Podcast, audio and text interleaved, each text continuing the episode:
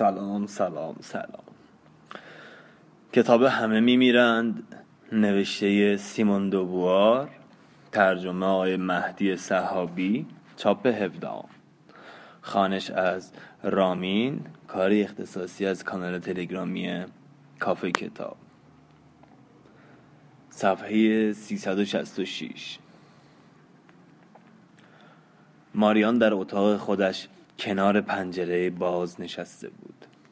برایم لبخند می‌زد. لبخند ماشینواری که اثری از زندگی در آن نمانده بود. گفت خوب کاری کردی. آزمایش دیروزی را از سر گرفتم. باید می آمدی و کمکم می کردی داری تنبل می شوی گفت دیگر عجله ای نداریم. تو که وقت زیاد داری. لبهایش کمی لرزید. گفت خستم. بهتر نشدی؟ نه فرقی نکرده. از درد شکم ناله می کرد بسیار لاغر و زرد شده بود. ده سال بیست سال. شروع به شمارش سالها کرده بودم و گاهی به سرم می‌زد زودتر خدا کند اتفاق بیفتد. از همان روزی که راز مرا دانست به احتضار افتاد. بعد از چند لحظه سکوت گفت جواب هانریت را چه بدهم؟ هنوز تصمیم نگرفته ای؟ نه روز و شب فکر می کنم مسئله مشکلی است. دوستش دارد؟ اگر دوستش داشت که از من نظر نمی‌خواست. اما شاید با او خوشتر باشد تا با لویی گفتم شاید. اگر زندگی دیگری داشت بدون شک خیلی متفاوت می بود. مگر نه؟ گفتم درست است. بیش از بیست بار دیگر همین بحث را کرده بودیم و به خاطر ماریان دلم می‌خواست که به آن علاقه نشان بدهم. اما که چه؟ هانریت چه با شوهرش میماند و چه با معشوقهش می‌رفت. همانی بود که بود. ماشاءالله باز خودش فیلم این سریال های جمی بوده. فیلم ترکیه ای بوده. مسئله این است که اگر برود لویی بچه را پیش خودش نگه میدارد. آن وقت چه به سر دخترک می آید؟ نگاهش را به من دوخت. نگاه کردنش حالتی نگران و وسواس پیدا کرده بود. گفت ازش مواظبت می‌کنی؟ گفتم می توانیم با هم این کار را بکنیم. شانه بالا انداخت و گفت میدانی که من به زودی رفتنیم دستش را دراز کرد و خوشه ای از گلیسیرین را از بیرون پنجره کند فکر این که تو باز هم برای همیشه زندگی باید اطمینان بخش باشد آن یکی ها هم همینطور فکر می‌کردن؟ کدام یکی ها؟ کاترینا بیاتریچه گفتم بیاتریچه مرا دوست نداشت و کاترینا بدون شک امیدوار بود خدا کاری کند که روزی در آن دنیا به هم برسیم. این را خودش به تو گفت؟ نمی‌دانم اما بدون شک این فکر را داشت. نمیدانی؟ یادت نمیآید؟ گفتم نه. چقدر از گفته هایش هنوز یادت هست؟ چند کلمه ای صدایش؟ صدایش را به خاطر داری؟ گفتم نه. دست ماریان را نوازش کردم و گفتم آنطور که تو را دوست دارم او را دوست نداشتم. گفت می‌دانم که فراموشم می‌کنی و بدون شک اینطور بهتر است. این همه خاطره باید برای آدم سنگین باشد. خوشه گلیسین را روی زانویش گذاشته بود و با انگشتان نازکش با گلها ور می‌رفت. گفتم خاطره تو در دل من بسیار بیشتر از هر دل فانی دیگری زنده میماند. به سردی گفت نه اگر فانی بودی در دل تو تا آخر زمان زنده میماندم. چون در آن صورت با مرگ تو دنیا برای من به آخر می رسید در حالی که در دنیایی می میرم که پایانی ندارد. در جوابش چیزی نگفتم. چیزی نمی توانستم بگویم. گفت بعد چک می کنی. سعی می‌کنم همان چیزی را بخواهم که تو می‌خواستی همان کاری را بکنم که تو می‌کردی گفت سعی کن مثل بقیه مردم باشی. جز این راه نجات دیگری نداری. گفتم سعی می‌کنم حالا دیگر مردم برایم عزیزند چون که هم نوعان تو اند گفت کمکشان کن. تجربه ای را که داری وقف آنها کن. همین کار را می‌کنم. اغلب درباره آینده غمانگیزم با من حرف می‌زد. اما نمی‌توانست آن را بر مبنای دل فانی خودش مجسم نکند. گفت قول بده که می‌کنی. کمی از آن شور و شوق گذشته ها در چشمانش میدرخشید. گفتم قول می‌دهم. زنبوری وزوز کنان روی شاخه گل بنفش نشست. گاوی در دوردست ماغ کشید. ماریان گفت شاید این آخرین تابستانم باشد. اینطور حرف نزن. گفت یکی از این تابستان ها تابستان آخر من است. سری تکان داد و گفت به تو قبطه نمی‌خورم اما حال خودم هم قبطه ای ندارد. مدتی دراز کنار پنجره نشسته ماندیم. نمی توانستیم کمکی به یکدیگر بکنیم. بیشتر از حالتی که یکیمان مرده باشد از هم جدا بودیم. به همراهی یکدیگر هیچ کاری نمی توانستیم بکنیم و تقریبا حرفی هم برای یکدیگر نداشتیم. با این همه یکدیگر را نومیدان دوست می داشتیم ماریان گفت مرا ببر کنار پنجره. می‌خواهم برای آخرین بار غروب خورشید را تماشا کنم. خسته می‌شوی؟ خواهش می‌کنم. برای آخرین بار. پتوها را کنار زدم و بلندش کردم. چنان لاغر شده بود که به اندازه یک بچه وزن نداشت. پرده را از جلوی پنجره کنار زد. گفت بله یادم میآید. قشنگ بود. پرده را انداخت. با حق حق گفت برای تو همه چیز سر جای خودش باقی میماند. دوباره او را روی تخت خواباندم. صورتش زرد و چروکیده بود. موهایش را که به سرش سنگینی می‌کرد قیچی کرده بودیم. و سرش چنان کوچک شده بود که مرا به یاد سرهای مومیایی شده ای میانداخت که در میان دهکده سرخ پوست ها دیده بودم. گفت خیلی چیزها اتفاق خواهد افتاد. چیزهای خیلی مهم. اما من نیستم که ببینم. گفتم هنوز می توانی مدت درازی مقاومت کنی. دکتر گفت که قلبت خیلی سالم است. با خشمی ناگهانی گفت دروغ نگو. هرچه دروغ گفته ای بس است. خودم می‌دانم که کارم تمام است. دارم می‌روم. تنها می‌روم و تو بی من. میمانی برای همیشه.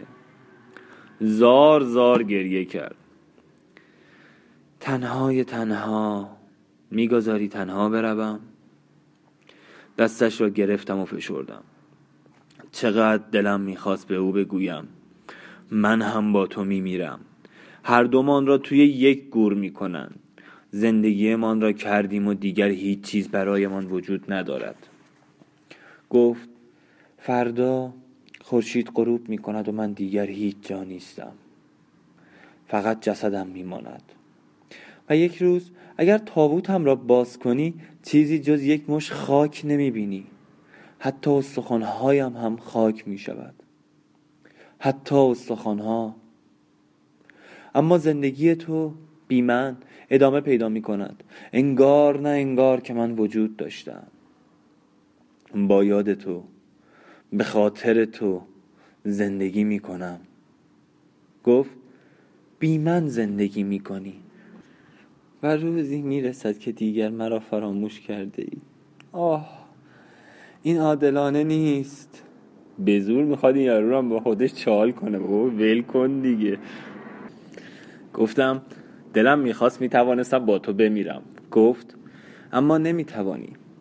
عرق روی صورتش نشسته بود. دستهایش نمناک و سرد بود. اگر می‌توانستم فکر کنم ده سال دیگر بیست سال دیگر به من میپیوندی. مردن برایم اینقدر سخت نبود. اما نه هرگز برای همیشه ولم می‌کنی. گفتم برای همیشه به تو فکر می‌کنم.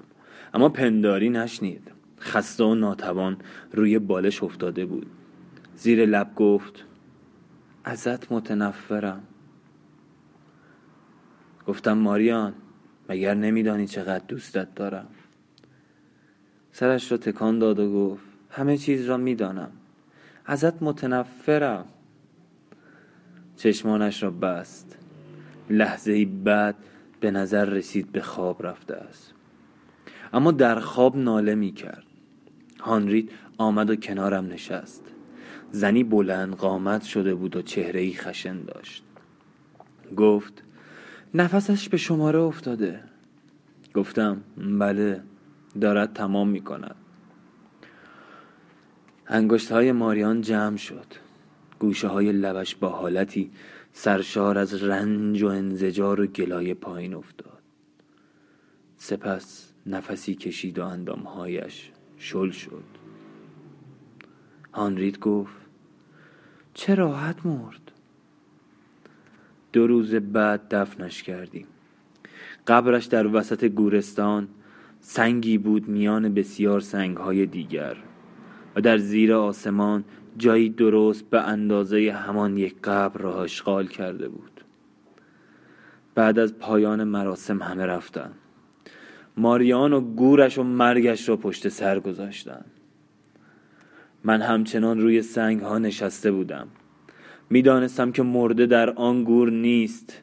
جسد پیر زنی با دل پرحسرت را در آن گودال دفن کرده بودیم اما ماریان با لبخندها و امیدها و بوسه ها و مهربانیش سر مرز گذشته ایستاده بود. هنوز میدیدمش. هنوز می توانستم با او حرف بزنم. به او بخندم. نگاهش را حس می کردم نگاهی که از من انسانی چون انسانهای دیگر ساخته بود. در یک لحظه در بسته می شد می‌خواستم نگذارم که بسته شود. نباید از جا تکان میخوردم. نباید چیزی را می‌دیدم و میشنیدم. باید آن دنیای حاضر را ندیده می‌گرفتم. روی زمین خوابیدم. چشمانم را بستم. با تمام توانم میکوشیدم. در را باز نگه دارم. نمیگذاشتم زمان حال زاده شود. تا گذشته بتواند همچنان وجود داشته باشد. و این یک روز یک شب و چند ساعت دیگر ادامه داشت و ناگهان به خود لرزیدم. هیچ اتفاقی نیفتاده بود اما وزوز زنبورها در میان گلهای گورستان را به وضوح می شنیدم در دوردست گاوی ماغ می کشید صدایش را می شنیدم ضربه گنگی در عمق وجودم تنین انداخت. کار تمام بود. در بسته شده بود. دیگر هیچ کس نمی توانست از آن بگذرد. پاهای کرختم را کشیدم. روی آرنج تکیه دادم. حال چه کنم؟ بلند شوم و به زندگی ادامه دهم.